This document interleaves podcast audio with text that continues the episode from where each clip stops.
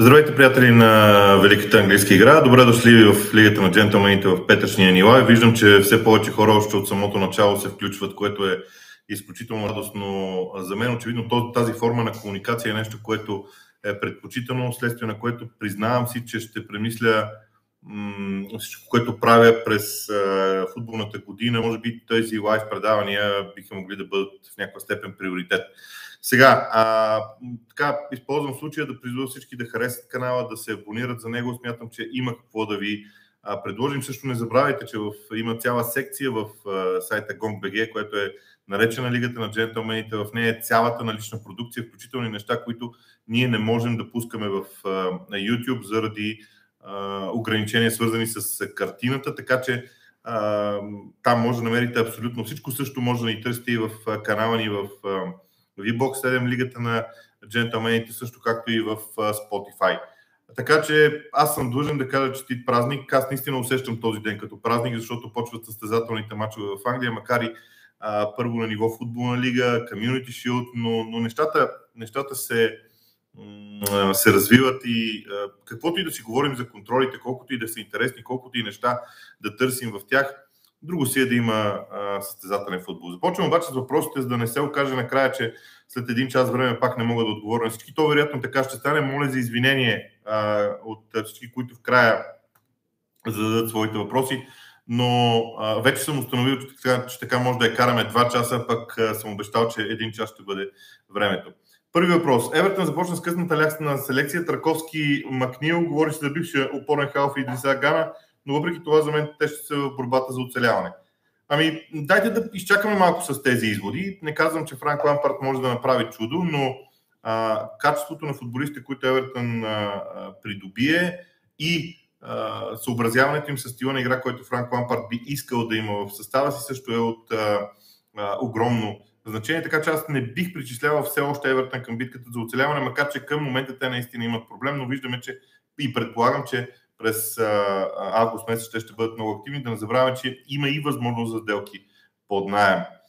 Втори въпрос от Мармалачо. Има ли някаква фабрика за десни бекове в Англия, защото това не е нормално да има толкова много добри играчи на тази позиция. Аз изпомням времето, когато имаше подобни леви крайни бранители много на брой.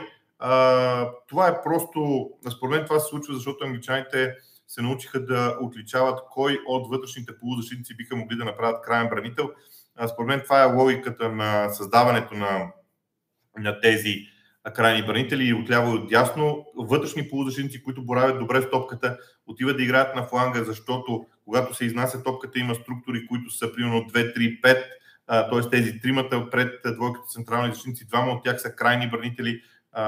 Това дойде от Гвардиола и тези крайни бранители трябва да могат да разиграват топката. Така че в една голяма част от времето крайните бранители всъщност са полузащитници. Затова от полузащитниците бяха вкарани хора на фланговете и това за мен е причината да се създават толкова крайни бранители. Звезделин Вайташев, гледате ли други анализаторски и развлекателни канали в YouTube? Гледам, доколкото ми е възможно, трябва и да чета. признавам си, че не гледам български, което може би е пропуск за мен и се извинявам, за което не е нищо лично. Аз, за съжаление, съм установил, че 24 часа в денонощното много отдавна не ми стигат, за да а, гледам и да видя всичко, което търся. И аз си признавам всъщност, че търся подкасти търся канали, които са много професионално направени, не като изработка, като тематика. В смисъл, търся канали, в които бивши футболисти, менеджери, анализатори говорят за футбол. Това са моите интереси, а, не толкова не толкова фенската част, макар че това също има своята огромна стоеност аз не го, не го отричам. Зведелин Вайтишев, изцяло подкрепям позицията ви за Магуайер от Манионет. Мисля, че повече от критиците сред феновете не са, не са истински такива и смятам, че също тези фенове трябва да се вдигнат заради това, което Роналдо прави. Наистина е много важно не това какво се случва с Роналдо, защото в а, моите очи това, как да го нарека, това м- как да кажа, това дистанциране на Роналдо от живота в Man United не е нормално. Аз не го намирам за нормално и смятам, че е време това да се промени в някаква степен. Просто отношението на Роналдо към Man United не е сериозно. Аз наистина не го намирам за сериозно. това е отношение на Роналдо към малък клуб. И ако всеки привърженик на Man United счита клуба си за малък, Да, знам, че Роналдо е голяма звезда. Знам, че Роналдо е голямо име, но не е по-голямо име от Man Съжалявам, не е по-голямо име от тях. И това отношение за мен е абсолютно неприемливо. Богдан Богданов, нито един... А, всъщност да кажа, че ще се опитам, доколкото помня, да огранича възможностите за задаване на въпроси от едни и същи хора. Наистина смятам, че а, ако случайно някой го пропусне или не се справя, имайте преди, че аз правя това предаване без редактора, установявам всеки все по-често, че може би ми трябва допълнителен човек, който да отсява въпросите, но това са бели кахъри, както се казва. Така, Богдан Богданов, нито един трансфер на Лестър до момента след разделата с Тилиманс ли ще се включат на пазара и къде според теб ще продължи Тилеманс, Арсенал или Юнайтед? Ами, при, при Лестър изведнъж има, първо има доста сериозен проблем с собствеността, защото там собствениците определено преживяват доста проблеми след пандемията. А, да знаете, те са от Азия. На второ място, което е много важно, а, има много сериозен интерес към а, тях, техни играчи. Тоест, те без да са наясно кои, кои играчи ще разполагат в а, състава си, а, не мисля, че могат да продължат толкова лесно напред. Именно това ме кара да мисля, че а, Лестър ще изчака ще изчака да види кои играчи ще останат там и едва след това ще се опитат да, да вървят в друга посока, като Тилеманс, според мен Тилеманс ще напусне най-малкото, защото това е последна година от договора. Не мисля, че той ще, не мисля, че Лестър ще си позволи да го загуби предвид, пак казвам, финансовото състояние на собствениците на, на компанията, която а, те а, притежават. Да не говорим, че Уесли Фуфана е искан от Челси, т.е. два подобни трансфера могат да отворят страшно много пари за, за Лестър, които в последствие да им свършат чудесна работа. А, добре, Димитър Савов. А, какво мислите за млади български талант Петър П в Академията на Реал Мадрид? Само на 15 години има ли потенциал да се развива големия футбол? А, сега аз очевидно не следят в такива детайли българския футбол, а, но не познавам това момче да е жив и здрав обаче. Всеки, който попадне в Академията на топ отбор, без значение на каква част от Академията, е страхотен талант. Моето лично мнение е, че а, имаме уникални футболисти. А, на времето много се говореше за това, че границата е 18 години, когато прехода от юноши към мъже не се случва в българския футбол. Според мен сега тази граница падна на възрастта 14-15 години. Там някъде се къса връзката и се къса нишката. Между другото има някои неща в административната уредба на българския футбол, които касаят точно тази възраст около 15-те, в които може да се помисли, но аз Избягвам да влизам в тези детайли не само за друго, защото в крайна сметка не се чувствам и много компетентен. Вярвам, че всеки трябва да си върши работата и надявам се, че всички българския футбол, всички и хора, които сега управляват и които искат да управляват и тези, които работят, биха могли да измислят модела, по който нещата да се случват. Това момче Петър Пев не го знам, но аз лично ще направя всичко възможно да се запознае с него. Пропускам няколко въпроса на Звезделин Вайтишев. Така, Никола Ехо, според теб Келвин Филипс ще бъде ли налаган често в единесторката на Манчестър Сити? Много ще ми е интересно Манчестър Сити как ще действа, защото Калвин Филипс, едно от най-силните му качества на Калвин Филипс в националния отбор на Англия беше използването му като осмица при възможността да, да се отнема топката, така нареченото от Англия re-winning the ball, т.е. когато загубиш топката, веднага да имаш хора, които да пресират, да застанат в а, така прословутите три те са три кръга на влияние, когато загубиш топката от страна на футбола на Гвардиола, три окръжности, които постепенно се разширяват. В тези три окръжности, всъщност те не са окръжности, те са кръгове. В тези три кръга съответно има по няколко играчи разположени триъгълно, за така наречена триъгълна защита, за да може веднага да се пресира и да се отнеме топката. Калвин Филипс е изключително силен там. Ще ми е много любопитно дали Гвардиола няма да се опита да го наложи в тази допълнителна осмица, която е малко по-високо, както в националния отбор на Англия, а, защото ми се струва, че при толкова много индивидуален талант в атаката на Манчестър Сити, той, Гвардиол, може да се подсигури с още един малко по дефанзивен положение. Да говорим, че Калвин Филипс разиграва наистина топката по прекрасен начин също. Александър Михайлов, окей, Калвин Филипс не е Дебройне и това го съзнава. А, Александър Михайлов, ако Никасъл Арсенал и Ман Юнайтед качат нивото в следващите 3-4 години, кой ще отпадне от традиционната шестица? Добра ли ще такава смазваща конкуренция? Как се отрази това на участието в евротурнири? Първо, аз смятам, че аз съм голям привърженик на конкуренцията в свободния и вид. А, сега това може да прозвучи много политическо, но също е доста економическо. Аз а, имам економическо образование, макар че никога не съм го ползвал професионално. А, освен за някаква обща култура. Но аз горещо вярвам в а, това, че конкуренцията като среда дава много добри резултати. Не ме притеснява това, че един отбор може да има много пари, друг отбор да няма пари, защото смятам, че има различни начини да заобиколиш това с парите. Окей, ако нямаш изобщо пари, е проблем. Но ако имаш един добър бюджет, както се случва в Висшата лига, нещата могат да се случат. Аз нямам нищо против да има 8, да има 10 много силни отбора в Англия. И непрекъснато участието в Европа да се, да се променя. Защото първо това не е най-важното. А второ, това е въпрос на стандарт. Когато имаш повече време за тренировки, може да развиваш и да ставаш по-добър. Нали? Така върви футбола в крайна сметка. Така че аз съм много за. Ако наистина Нюкасъл и Ман успеят да качат нивото, за мен Арсенал вече е качил много нивото в играта си. Това ще видим в хода на сезона. А, наистина ще бъде безкрайно интересна.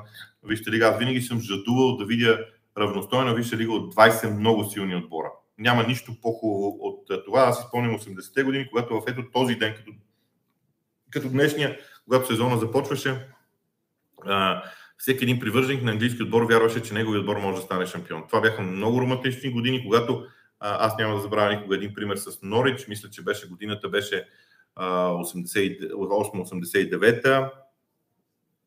Мисля, че беше тогава или 87-80 или 89-90 там някъде, когато Норич направи един страхотен рейд и а, те след това 90-те години продължиха с играта си, но за мен идеята наистина конкуренцията да е в а, най-добрия си вид. Втори въпрос от Александър Михайлов.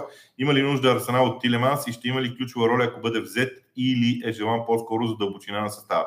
А, аз колкото повече гледам а, Арсенал в този му вид с Артет, толкова повече смятам, че Тилеманс няма място в този отбор. Знам как ще прозвучи това. Идеята е, че в този отбор нещата започват да се случват на светлинна скорост. А, Тилеманс е футболист, който контролира темпото и има нужда играта да върви през него. Това няма как да стане в този стил на игра на Арсенал. Не казвам, че е излишен. Тилеманс е качествен футболист, но все повече си мисля, че тази сделка с Арсенал може и да не стане, или ако стане, ще стане на цена, която е много удобна а, за а, Арсенал. Така. А,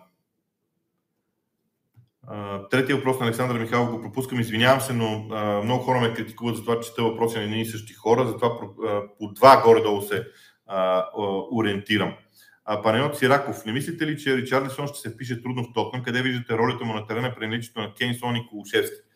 Да, това е много интересен въпрос, но не забравяйте едно. Антонио Конте миналата зима, миналия декември, направи една много елегантна, много елегантно бягство от Европа, за да може цяла пролет да играе без Европа. Сега това бягство няма да е възможно. Тотнам ще бъде вплетен в мачове в Европа, вплетен в мачове в местните турнири, защото в Англия Тотнам ще иска да вземе трофей задължително.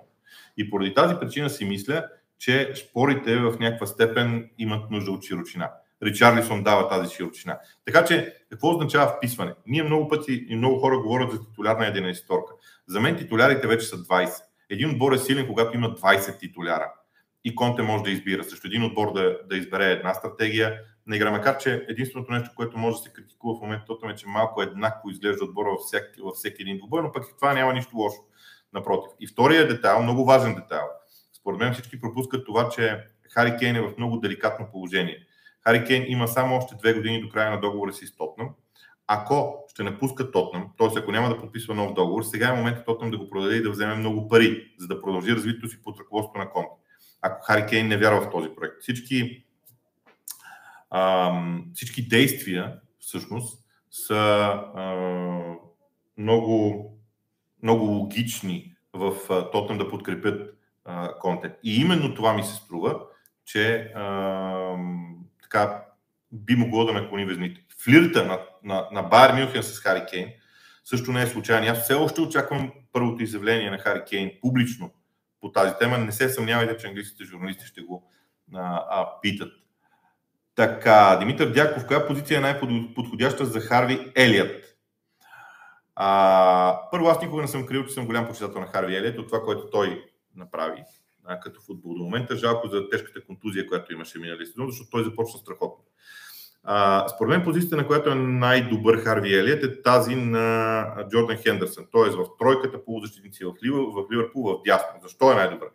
Защото динамиката в, в, в, смяната на местата на Салах и на Трент Александър Арнолд е толкова а, толкова интересна. Ту един отива на тъча, ту другия отива на тъча. Че ако бъде прибавен трети човек, който може да, да, да използва тези коридори по най-добрия възможен начин, наистина ще бъде много трудно да, бъдат, да бъде спиран Ливърпул. От тази зона ще бъде много агресивен. Какво се случва? Салах е с ляв крак в дясно, Трент Александър с, де, Арланд с десен крак в дясно, Харви Елият с ляв крак в дясно. Тези тримата могат да сменят по изключителен начин местата си и взаимно да се обогатяват. Харли Елият е креативен, Трент Александър Арнолд също, Салах е много остър, Харли Елият също има тази острота да влезе в наказателно поле на съперника, така че това за мен е неговата роля. Франс, ще отиде ли Роналдо в Спортинг Лисабон?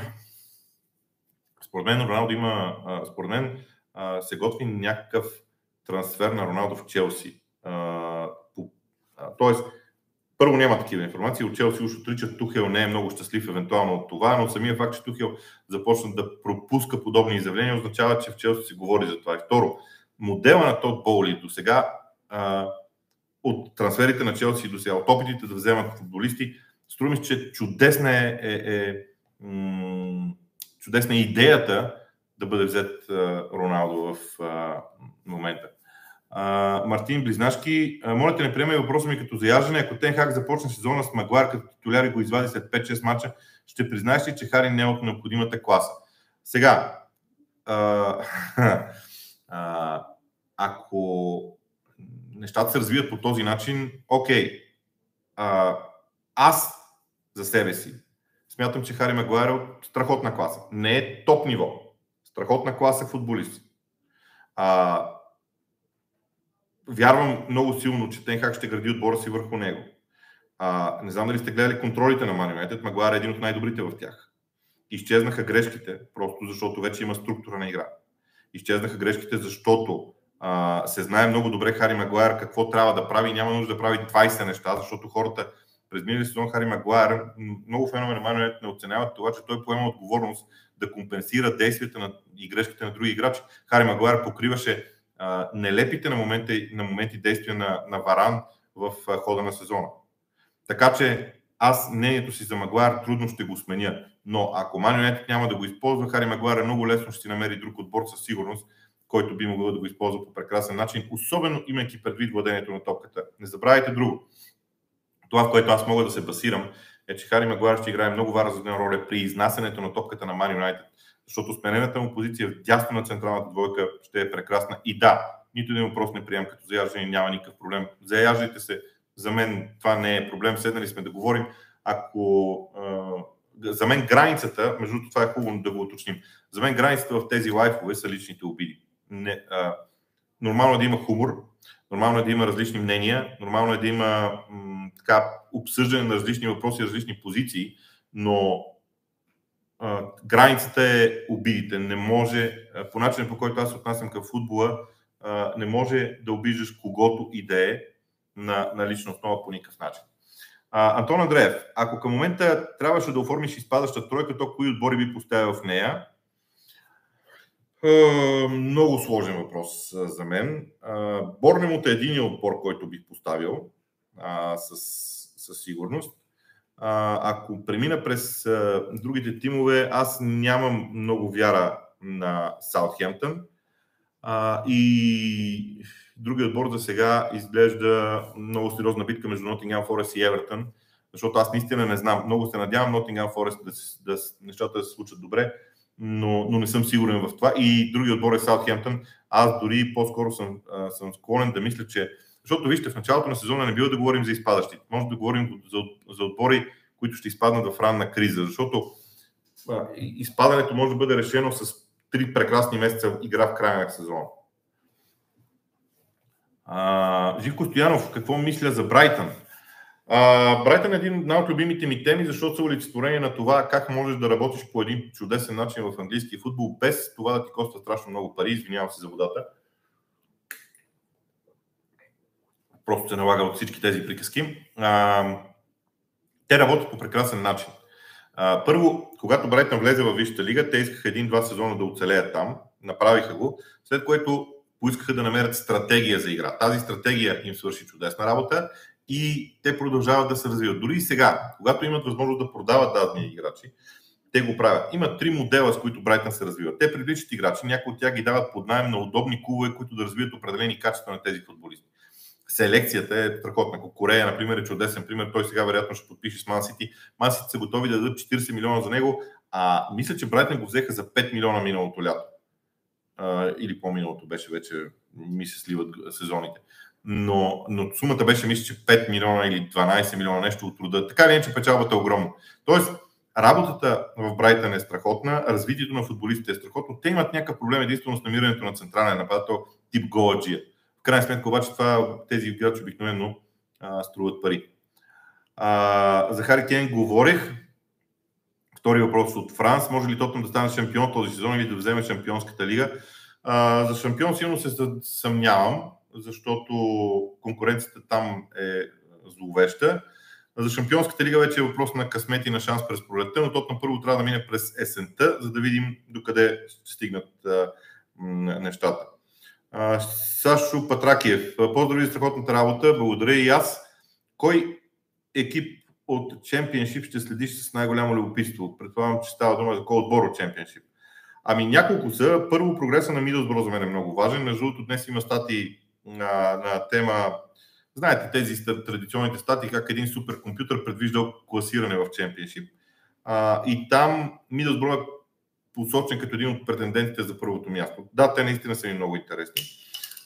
Бърни ми е много интересен заради тоталната промяна на клуба и това, което Венсан Компани ще се опита да направи а, с клуба и с себе си в а, някакъв аспект. Днес аз коментирам вечерта мача между Бърни и Хъдърсфилд, с който се открива сезона, така че и това ще бъде тема на, на, на коментара ми. Естествено, а, така, отборите, които изпаднаха от Висшата лига, Норич традиционно е много интересен в чемпионшип с динамиката в действията си и така нататък. Съндърланд, естествено, завръщането на гиганта Съндърланд в чемпионшип няма да има кой знае колко много лесно, но ще видим. А, и така, Димитър Дяков, мислиш ли, че Шеф Юнайт имат потенциал да се завърнат във Висшата лига? А, аз там не проследих, извинявам се, но не можах да проследя по най-добрия начин, между другото, какво стана с Шеф Юнайтед лятото. А, но а, вижте, чемпионшип е от това ниво, в което много, вече няколко пъти, а, примери с а, Първият беше Астан Вила, с Фулъм имаш такъв пример. Отбори, които с Нотингам Форест миналия сезон има такъв пример. Отбори, които не започват добре, правят смяна на менеджера и изведнъж излитат в облаците.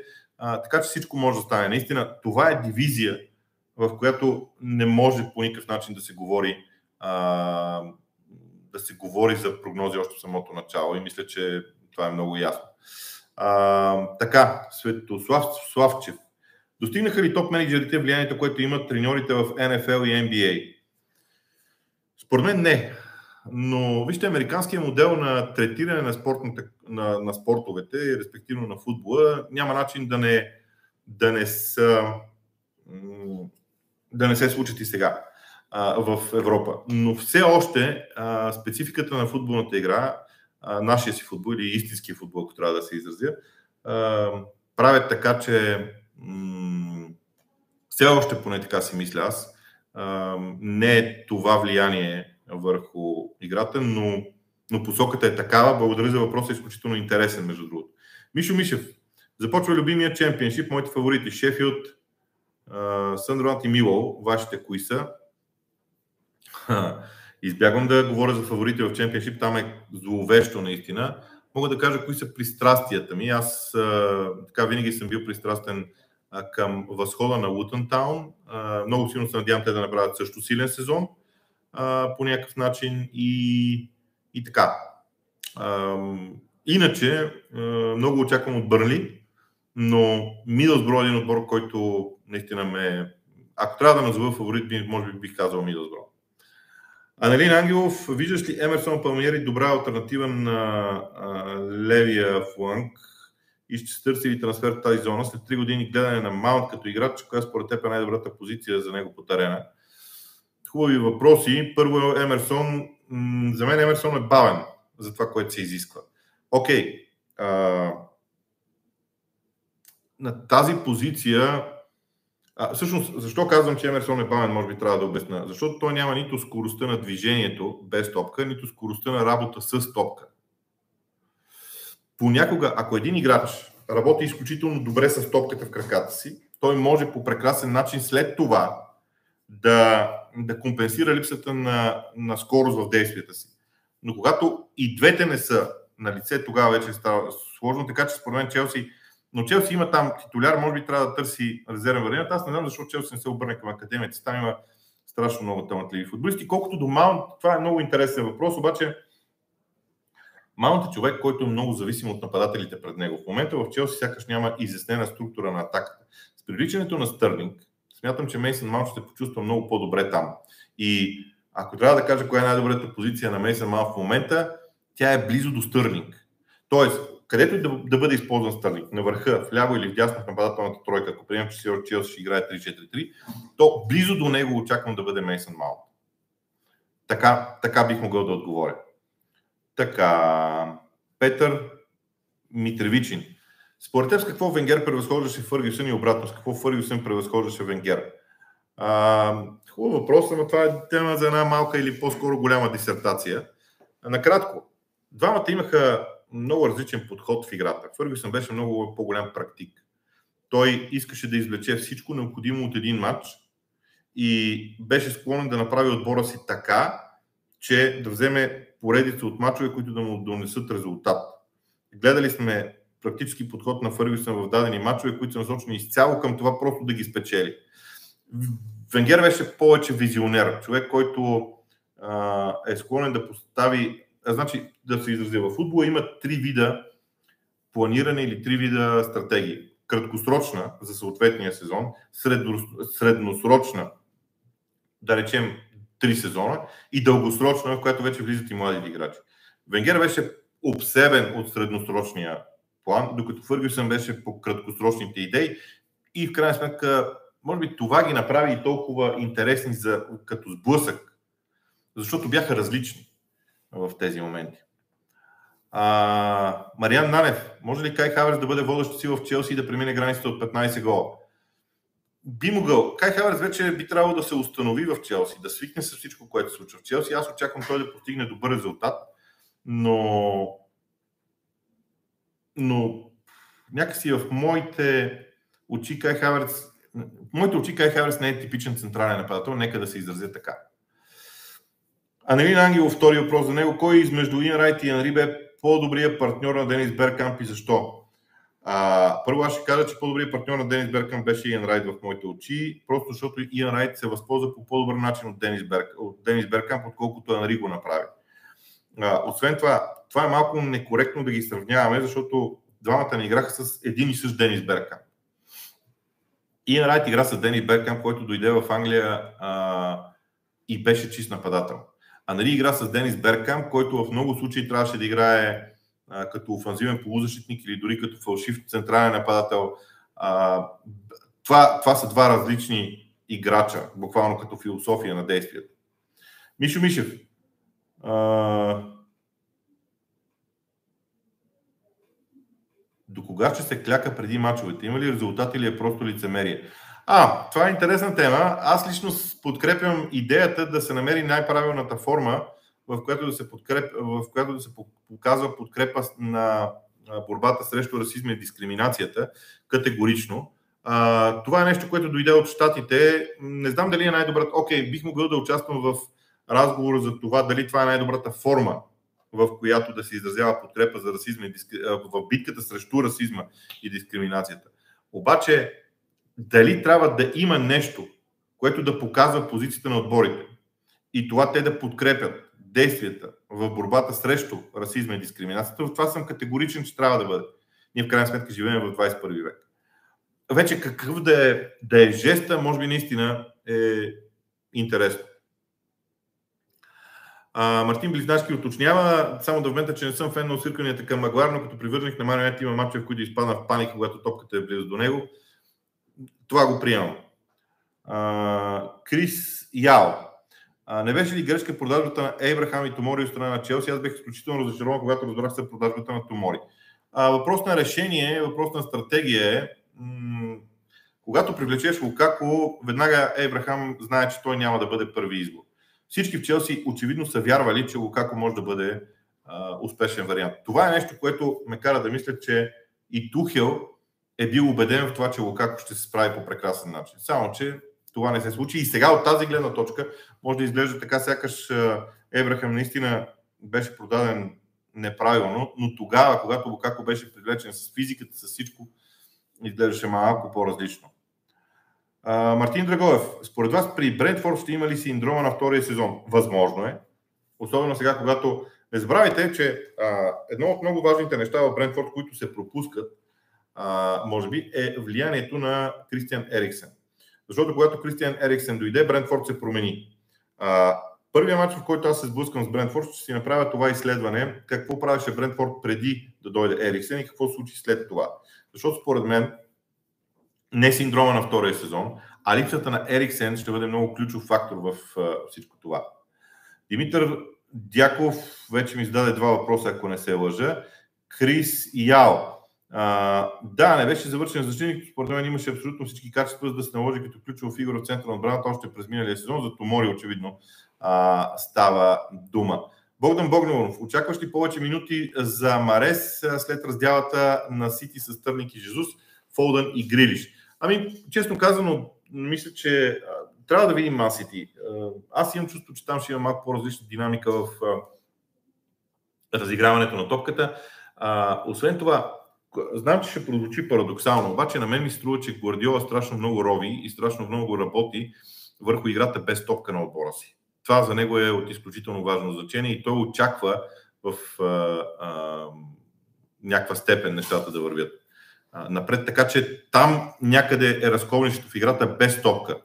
И Марес би могъл да, да получи повече минути, защото той много бързо той участва добре в прехода на играта от защита към нападение. Даниел Христов, може ли да направиш прогноза за цялостно класиране на Вижте лига? За мен футболът със сигурност 19 или 20 място в края на кампанията. Не мога да направя такава прогноза. Аз и не искам. Това не ми, не ми допада. Амгол Буми, не мога да прочета името, че ти празник Боби Левски е жив и продължава да мачка в Европа. Да, привържениците на Левски вероятно са щастливи днес. Има и причини. Калуян Кадиев. Кой мислиш, че ще победи Ливърпул или Сити? А, знаете ли, крайният резултат този матч много няма значение за мен, защото е от ключово значение как ще играят тези два отбора. Струва че Ливърпул ще бъде малко по-мотивиран, но пък Сити е абсолютно неизвестен на нас. От контролите, които гледах на Ливърпул, включително и последната, която те загубиха, между другото, се се кане да провери, и това ми хрумва, трябва да почна да си ги записвам тия неща. Се кане да провери кога за, да провери кога за последен път под ръководството на Юрген Клоп Ливърпул е имал три загуби в подготвителния период. Това може да е много важно. в контролите преди сезона една загуба е нормална до някъде, две загуби е нормална, три загуби за топ отборите са повече, според мен. Но все още си мисля, че Ливърпул ще бъде по-амбициран, Сити пък е по-неизвестен на, на публиката, защото каквото и си говорим като теория, друго е да видиш реалната игра на Ман Сити, ще, ще е интересно. Анелин Ангелов, още веднъж. Мислиш ли, че Бундеслигата в скоро време ще достигне качеството на игра, интензитет, интрига и така нататък? Чемпионшип. Следиш ли отборите в дивизията как се справят на трансферния пазар? Мачовете в Бундеслигата тотално съвпадат с тези на Висшата лига и нямам време да ги наблюдавам. Аз по принцип никога Бундеслигата не ми е била кой знае колко интересна заради стила на игра в миналото. Сега вече нещата са доста променени, но тази доминация на Байер не ми допада особено и затова тази дивизия, извинявам се, но остава доста встрани от моето а, вли, внимание. А, Лачезар Лечков, кой се надяваш да спечели между Сити и Ливърпул? Няма абсолютно никакви а, очаквания. Art Music. За съжаление, за деня нямам въпроси, но искам да ви поздравя за епизода около българския футбол. Невероятно съм очарован от вашия начин за съжаление и трудоспособност. А, благодаря. Нека да кажа и тук нещо. Направи го инцидентно, защото в миналия лайф получих доста въпроси за Левски а, из играта на българските отбори и реших да ви покажа как гледам на футбола. Мен от български футбол не ме интересува нищо какво, какво става извън тези линии и полето, което се случва на терена. Не ме интересуват интригите в българския футбол, не ме интересуват отношенията между феновете в българския футбол, признавам си. Интересуваме понякога това, което става на... Имаше един лав преди много време, аз като играех футбол още. Той е с а, трябва да бъде казан с акцент, за да бъде разбран и за което моля да ме извините, но а, казваха а, важно е какво става на онова заграденото в зелено с линиите. Та идеята е, че това, което случва между линиите на терена, ми е, до някъде може да ми е интересно, чат пат гледам, но не е нищо останало за сега. Така че, когато видя нещо, ще продължавам да го правя. А, Стефан 9241, пожелавам ти сезон пълен с вълнуващи мачове. Въпрос, какво е мнението за Фабрицио Романо? Изключителен колега. Между другото, в световната журналистика и в интернет, извинявам се пак, в журналистиката започва да се налага един много интересен модел. А, няколко екипа, т.е. екипи от хора, работят зад едно име, защото има изследвания, има изследвания и така разработки, според които личността привлича вниманието, личността привлича вниманието на, на потребителите на информация и те трябва да се съоточат върху конкретен човек. Затова а, един човек бива изваден на преден план като личност, но огромен екип работи зад гърба му. И а, първият такъв пример беше в Атлетик а, с Девид Орнстил, който обаче сега се поразми, защото в Атлетик самата цел не е да извадиш един човек напред, а да извадиш целият екип напред, просто като стратегия, медийна стратегия. Докато при Фабрицио Романо това е според мен идеята и да, ефектът според мен категорично до този момент работи. Какво се обърка за Фабио Силва във Висшата лига? Димитър Дяков.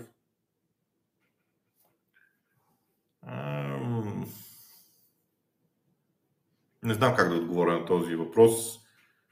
Да, и по-скоро предпочитам да не отговарям. А, Иван Иванов, какво ти е мнението за на Тай? Какво му пречи, освен контузите, да се превърне в ключов игра за Ливърпул? Ами според мен на Тай просто трябва да е малко по-постоянно и нещата ще се получат със сигурност.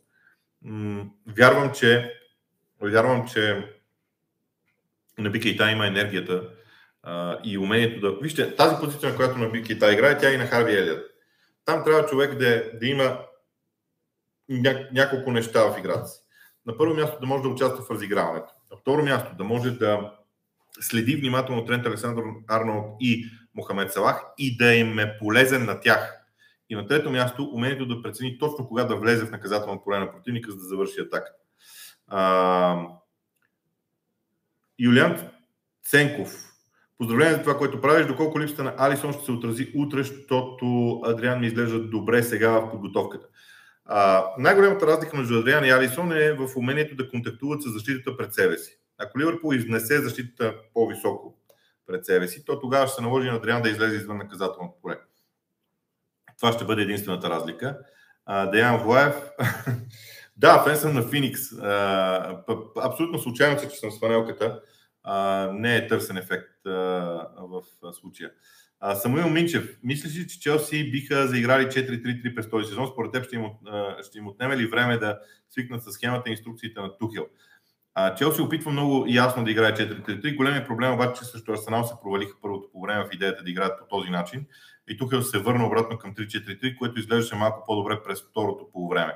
А, не знам, според мен това е пътя по принцип, по който Тухил иска да закара отбора си. Обаче, докато в отбора има играчи, които се чувстват по-добре в 3-4-3, а, той ще отиде там. Аз, например, не мога да си представя Челси с а, а, тези централни защитници да играят 4-3-3.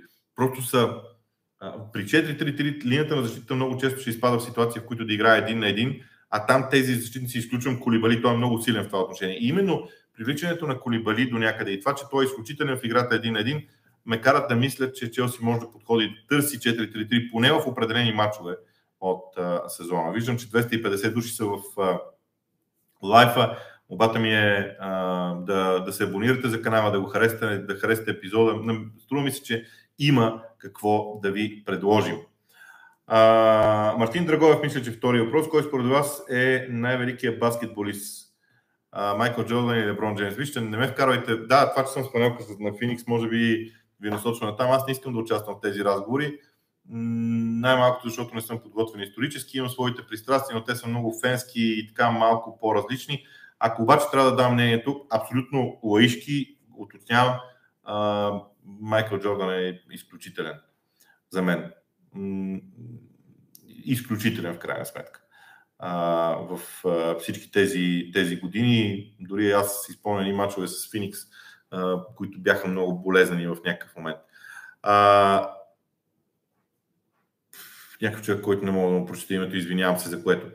А, какви според теб са шансовете на Арсенал в Лига Европа? Знаем, че имат навика да стигнат до финали, които обаче са проблемни. Визирам последните три изиграни срещу Челси, Барселона и Галата Сарай.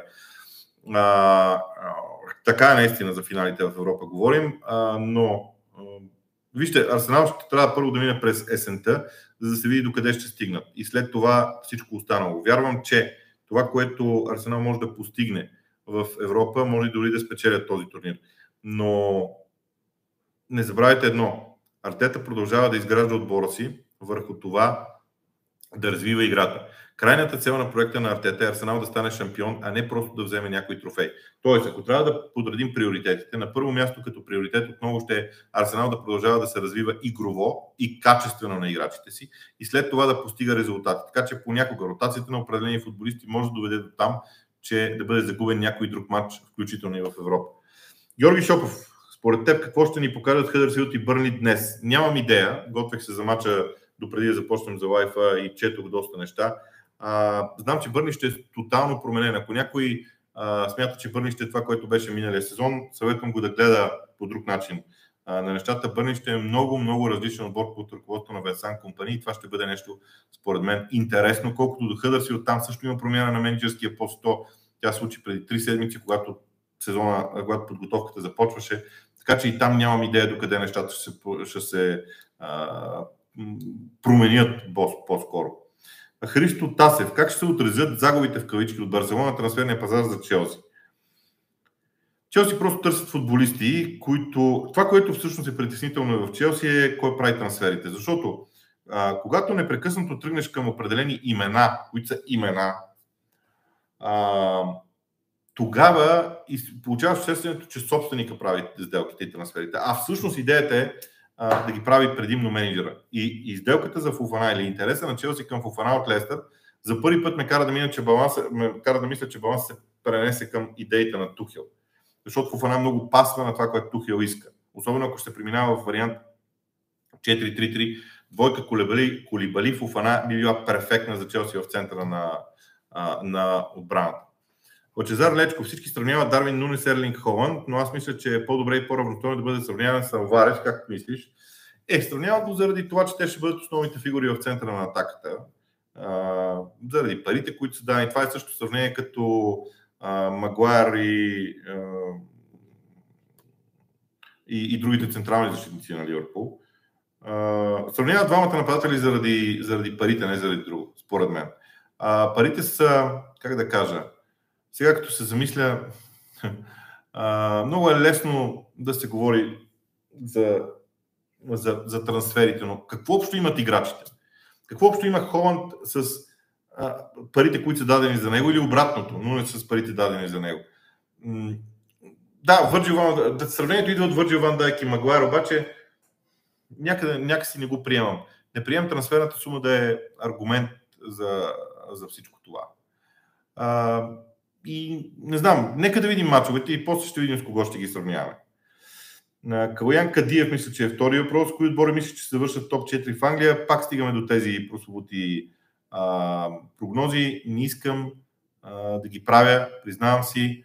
А, просто защото не това е, не това е интересното, а, поне за мен в а, хода на, на целия сезон в а, случая. Сега пак тук се пак загубих до къде стигна с а, а, въпросите и ще взема да пропусна някой, да да не се обиди някой, ако това случайно пропусна.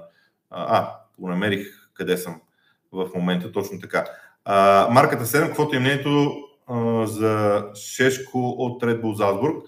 Добър играч с страхотни физически данни, добра скорост а, за ръста си, а, но той е много зависим от а, хората зад него. А, сега ще ви кажа с кого го сравнявам. на мен ми напомня, сега, от английския футбол специално не мога да се сетя някой с когото да го сравня а, в тези моменти. Може би с Михил Антонио, макар че Михил Антонио е малко по-различен. А, но би било интересно да видим един такъв играч в Висшата лига, със сигурност. Крауч е, може би, първоисточника на тези играчи, но забележете, забележете, все повече високите централни нападатели трябва да имат и много скорост в действията си, за да се справят. Сега, като видях колко много въпроси пропускам, пак наистина ми е грях ми на душата, обаче наистина не мога да продължа повече от един час този лайв и пак ще останат въпроси, които, които ще съм пропуснал. Наказвам ви друго, ползвате в GongBG, има рубрика Питай Боби, там има място, в което може да ми задавате въпроси. Точно за това съм го направил. Изключително съм благодарен на всички, които се интересуват от този лайв. Надявам се, че е интересно и за вас. Сега тук има един цял набор от въпроси за прогнози, говорим, кой къде ще завърши, пропускам ги. Аз не обичам такива прогнози още повече в началото на сезона. Ще стигнат е, методи Мандарев, ще стигнат ли на Сити ще стигнат ли на Сити с 7 играча за 5 позиции в атакуващ план? Холан, Таварес, Марес, Грилиш, Фоден, Дебройне и Силва.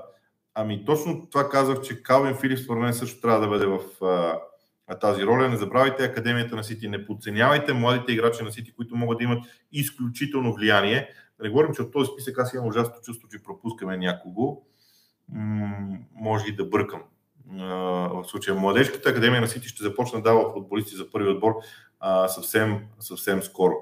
Николай Стоилов, мислиш ли, че Джеси Марш ще се задържи цял сезон и какво мисли за предстоящия такъв на Лиц? Гледах Лиц и това, което е интересно е промяната в стратегията. Аз в един от епизодите, които направихме, а, така м- говорих за Лиц. Погледнете го в а, от видео епизодите. Не знам кога беше, гледах, бях гледал контролата на Лиц и Кристал Палас, ако не се лъжа. Джеси Марч би могъл да се задържи цял сезон в Лиц при добър старт. Аз вярвам, че а, стила на игра на Лиц би могъл да бъде по-интересен от този с Биелса. По-скоро съм позитивно настроен за, за това, което Лиц прави. Мариан Нанев, няколко думи за чемпионшип. Има ли шанс скоро да гледаме Блекбърн във Висшата лига? А, да, поздравления за всички фенове на Блекбърн и Веско Бояджиев конкретно. А, ами, има шанс обаче Блекбърн, ако не се лъжа, продадоха и няколко, няколко играчи. А, там още сякаш нивото на клуба не е стигнало до това да са претенденти за лига, макар че миналата година бяха, имаха един брилянтен брилянтен период от сезона, когато изглеждаха много добре. Чемпионшип е кошмарна дивизия, там не, не можеш да разбереш какво се случва много, много дълго време. Скал Сервер 1892. Мислиш ли, че Нотингам ще изповядва атакуваш футбол и ще са по-дефанзивно настроени? А, по-прибрани ще бъдат със сигурност, но това, което вижте стила на Нотингам Форест няма да се промени от миналия сезон, бъдете убедени в това. Нотингам Форест ще играе по същия начин вече надявам се с по-различни изпълнители. Така че аз по-скоро ги виждам прибрани в своята половина, в средната третина на терена, с много бърз преход в предни позиции. Това е ужасно елементарно обяснение, но накратко едва ли мога, бих могъл да дам нещо повече. Ще видим как ще започнат мачовете. Нищо чудно да имат и малко по-различни идеи. Радостина Петрова, какво мислиш за Уест Бромич Албен? Имат ли шанс да се върнат във Висшата лига? Уест Бромич Албен, между другото е тема, знаете ли, в няколко подкаста, които слушах, изведнъж много се говори за това, че Уест Бромич Албион за първи път от много време не изглеждат като фаворит за завръщане в Висшата което за мен беше странно, но всъщност като си припомних, наистина това е любопитен вариант. Уест Бромич Албион за нивото на чемпионшип е огромен като значимост клуб. Там има, има един много важен въпрос, доколко цялата обстановка, това между другото въжи за всички отбори, цялата обстановка около Уест Бромич Албион трябва да е съвършена, да има хармония и връзката между фенове, менеджери и ръководство да бъде на лице, тогава те биха могли да имат а, така, успех. Да не забравяме, че Уест Бромич Албен наистина е класен клуб като цяло. Ще видим. Аз наистина не бих могъл да кажа нищо за чемпионшип. Знаете ли, тази дивизия е кошмарна за, идея, за каквито идея прогнози. А, Виктор Марининов, следиш ли ситуацията покрай Барселона? Какво смяташ за техните финанси? Смяташ ли, че Ла Лига правят компромис прямо тях и ще успеят ли отново да се регистрират всичките играчи? Вижте, Барселона е наистина интересен като, като процес, като феномен, защото това, което те правят е отговор на въпроса по какъв начин един топ отбор може да се измъкне от финансова криза. На практика, то в економиката го има това, в финансите го има това като стратегия. Когато даден а, субект е в финансова криза, има два варианта. Единият вариант е да свиеш разходите и да се опиташ да преминеш през тази криза с наличните ресурси. Другия вариант е да рискуваш, да вземеш а, ресурс, финансов ресурс, да инвестираш бурно и да качиш нивото. Барселона правят второто. Те продаваха до общо 25% от телевизионните си права за следващите 10 години, което е огромен риск като цяло. И купуват изключително качествени играчи в буквално хоризонт от следващите две години. Защото тези две години те трябва да са топ ниво, те трябва да спечелят страшно много с Шави или три години максимум като хоризонт. Да спечелят страшно много, за да могат да завъртят колелото на приходите. При Барселона големия проблем е, че нямат приходи. Заради пандемията, заради други неща, заради големите разходи. Тоест, те не, те не тръгнаха в това да намаляват драстично разходите, защото това не свърши работа миналия сезон. Видяха го като, пробваха като стратегия финансова, не свърши работа. Но когато сега нещата се а, започнат, а, Барселона ще се опитат да повишат приходите, като по този начин да изравнят разходите. По този начин дефицита да се а, изравни. Ще бъде много интересно дали ще успеят да го направят. Така или иначе, те са пример за един малко по-различен модел на действие и аз съм доста голям почитател на Шави по принцип неговите разбирания за футбола. Да видим дали ще стане. Станислав Киров, поздрави на целия екип за удоволствието, което ни предоставяте. Не мислите ли, че Ливърпул е малко пасивен на трансферния пазар? Конкурентите се подсилиха доста, а ние пак тънко минаваме. Ми не смятам така. Аз смятам, че Клоп добре знае какво има в състава си какво ще иска повече, така че ще е много интересно да видим как ще се случат нещата при него. Да видим. Понякога не е нужно да купуваш много, когато имаш. Нужно е да купуваш когато ти трябва. На практика те дадоха през календарната година, вижте колко пари са дали Ливърпул само за двама играчи. Не смятам, че Ливърпул е бил пасивен. Така, Мишо Георгиев, пак казвам, пропускам е, някои въпроси на играчи, които вече създава, на потребители, които вече са задали по два въпроса, с оглед на това да, да се опитам да дам възможност на повече хора. Мишо Георгиев, какво ще донесе Дуайт Макнил за Евертън? при Евертън има нужда от креативност от фланговете. Дуайт Макнил е добър дриблер, добър а, човек, който доставя центрирания в наказателното поле. С Каварт Люин в центъра на атаката на Евертън има, нужди, има нужда топката да бъде подоставена в наказателното поле и той с глава или с първото си докосване центриране да, да, да вкарва. Това е силното му качество. Така че, според мен, Лампард се стреми да има подобна, как се казва, подобен доставчик, лоша, лоша дума, човек, който да от фланга да прати топката в наказателното поле по опасен начин, Дуайт Макнил е добър в а, а, това отношение. Бигфут, според вас Челси трябва ли да се насочат да купуват централен нападател? Ако да, а, кой мислите, че ще пасне в схемата? А, вижте, Челси има, трябва да имат приоритети. Те според мен имат приоритети. Първият приоритет е да решат окончателно въпрос с центъра на защита. Когато го решат в центъра на защита, много други неща ще се оправят. И тогава могат да, при, да подходят към това да си купят евентуално централен нападател. Но не може всичко изведнъж да се прави, защото един отбор трябва да има структура и според мен това се случва в Челси. А, Марио Стоянов смята си, че през новия сезон повторяемостта на някои резултати ще продължи. Примерно Сити, Саутхемптън и Кристал Палас, Ливърпул срещу отбори топ 4.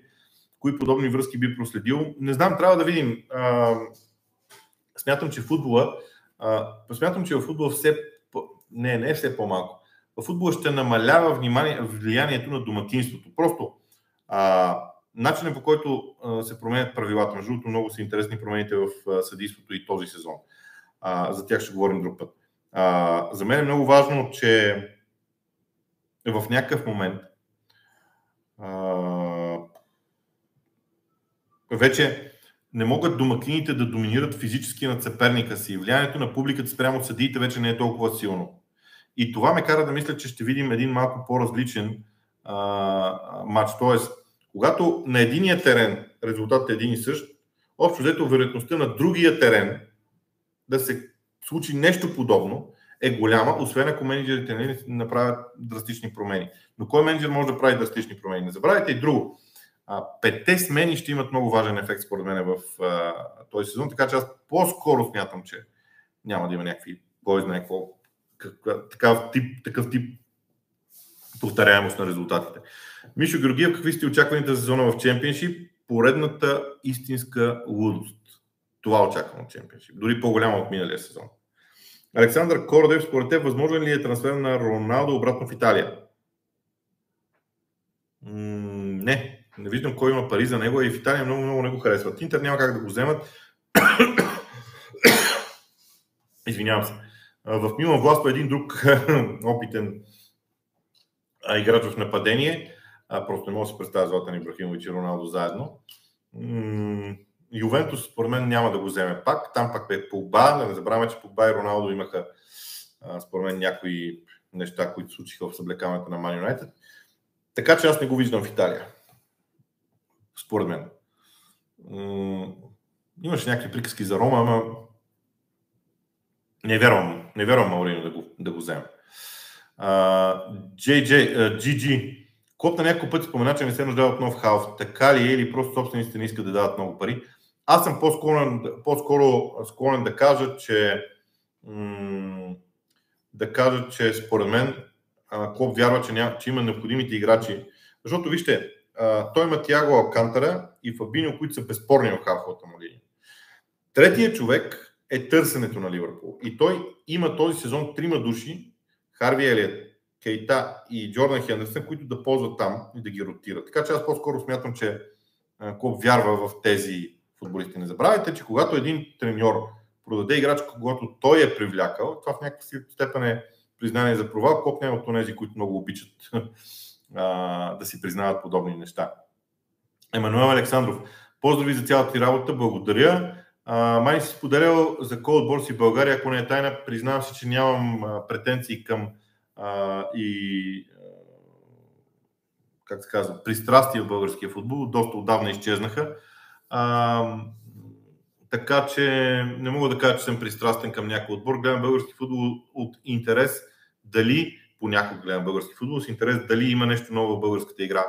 А, и съм решил, че тази година видели нещо, ще го казвам тук. А, Григори Григоров. Ще участваш ли тази година в Фентази Премьер Лигата? Не, това беше предизвикателството на миналия сезон. А, участвах, видях за какво става дума, не ми е интересно, извинявам се, забавлявайте се вие. Росен Воденичарски. Според теб листа на големи сделки от страна на Нюкасъл свързана ли е с финансовия ферплей или е стратегия на клуба за дългосрочно развитие? За мен в Нюкасъл има стратегия на развитие. Това е нещо много различно. Те имат нужда от това клуба да бъде стабилизиран, клуба да изглежда по-различно и под ръководството на Еди Хал ще го постигнат. Убеден съм в това. Едва след това, когато се ориентират, защото новите собственици на Нюкасъл не са били в английския футбол, а, те трябва да се ориентират към това какво се случва в играта и след това а, да качат нивото. Знам, че ще изглежда като клише, обаче не може, не може да изкачиш веднага 8 стъпала. Трябва постепенно да го направиш. Трябва да имаш търпението за това. А, привличането на млади талантливи играчи подсказва, че Нюкасъл иска да има отбор, който, защото финансовия фейерплей е много опасно нещо. Ако веднага започнеш да взимаш топ звезди, първо те ще ти поискат, другите клубове ще ти поискат много пари, второ тези топ звезди ще ти поискат много голяма заплата. Ти трябва да направиш първо клубът привлекателен за играчите. Нюкасъл ще опита да направи това, ще опита да направи клуба си по-привлекателен за футболисти от по-високото ниво. Тоест Нюкасъл да влезе в топ 10, в топ 8 да спечелят някои трофеи, например, нещо подобно. И тогава постепенно да а, стигнат по-нагоре в а, развитието си. А, така че според мен това е по-скоро стратегия. Кои ще са титулярната четворка в защита на любимите Арсенал? Ще е голяма помощ за мен за фентези отбора ми. А, Салиба, а, според мен в Арсенал ще играе с Бен Лайт като десен бранител в много голяма част от мачовете защото просто това пасва много на структурата на, на играта. И ще са тримата. Габриел Магаляеш, Салиба и Бен Лайт. Зинченко отляво в една малко по-различна роля. А, така. Марио Стоянов. Какво смята за отборите с 10 равни мача и повече от 10? Това ли е тяхното място да не бъдат побеждавани и да не побеждават? А, това е интересен въпрос, обаче според мен това опира до стил на игра повече, отколкото до някаква стратегия. А, не, според мен не е въпрос на стратегия. Добре, приближаваме се към един час време в този лайв, за което пак ще кажа, извинявам се, виждам, че има страшно много въпроси. А, но не знам, много е. Чувствам се виновен, че не мога да отговоря на всички и се извинявам, но наистина няма как. Ще си позволя на няколко въпроса още да отговоря, които преглеждайки надолу всичко. футбол Димитроград, смяташ, какво смяташ за Уест Хем и потенциално падане с български отбори? Вероятно става дума за евротурнирите. Уест Хем е изключително силен отбор физически и това ще е голямото предизвикателство за българските тимове да имат това да се справят с физическия подход на Уест Хем върху а, матчовете. М- добре.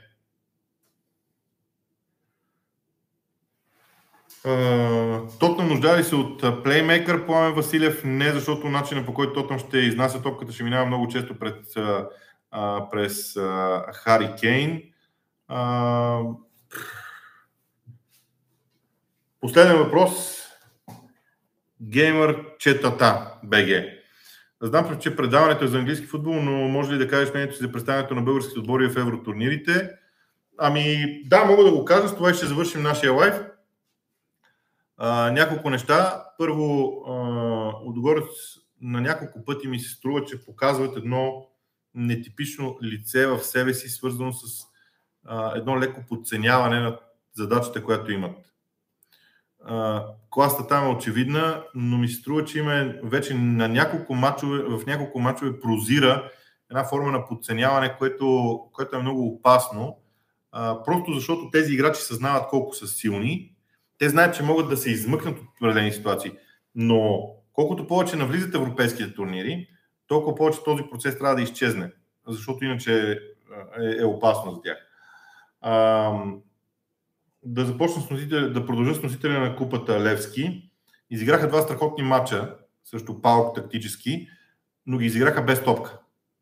А, едно от нещата, които на мен ми се иска да виждаме отбори, български отбори, които чрез топката се опитват да доминират спрямо съперника. Това, разбира се, е нещо, което е свързано с моите лични пристрастия към играта. Но Левски играе много добре тактически. Направиха ми впечатление няколко неща. Едно от тях е атлетичността на футболисти, с които Станимир Стоилов е, е, е изградил Левски. Атлетизма в футболистите е нещо много важно като качество, според мен. А, другото, което бих казал е, че Левски издържа физически на натиска на гръцкия тим а, на два пъти по 90 минути. Но а, пак ще кажа, играта с топка е ключова за бъдещето, на, на, за бъдещето развитие на Левски. А, колкото до ЦСК, там а, Саша Илич, доколкото виждам, има много различни търсения тактически. За сега ЦСКА се опитва повече да владее топката, чрез владение на топката и комбинации и смяна на места на определени играчи да да доминира над съперника. Все още противници са доста слаби, за да съдим а, за този отбор. Примерно теста с Черноморе беше много ключов и там имаха известни проблеми. А, много ми допада идеята за ротация на Саша Илич, независимо от качеството на матчовете. А, той не се свени да остави определени играчи на пейката. Тибо Вион, например, беше такъв пример за мен. Той е изключителен играч като класа за българското първенство. А пък не, ротациите ме впечатляват най-много в ЦСКА. Колкото до Ботев, там липсата на Тодор Неделев май се отразява твърде много. А, не е хубаво, когато един играч е толкова важен, но ми е много интересно дали Ботев ще проявят търпение спрямо треньора си. А, защото отпадането не е най-лошата новина на света, но резултатите в България също не са това, което вероятно всички са очаквали. Това е края за днешния лайв. Прескочихме единия час време. Благодаря ви за, за участието, за отношението, за интереса. Харесайте канала, ще се надявам да ви доставим още а, така интересни новини, свързани с а, футболната игра. От мен довиждане, приятен уикенд. Футболният сезон в Англия започва днес. Признавам си, че днес се будих с огромен кеф, казано, защото най-после ще гледаме състезателни мачове.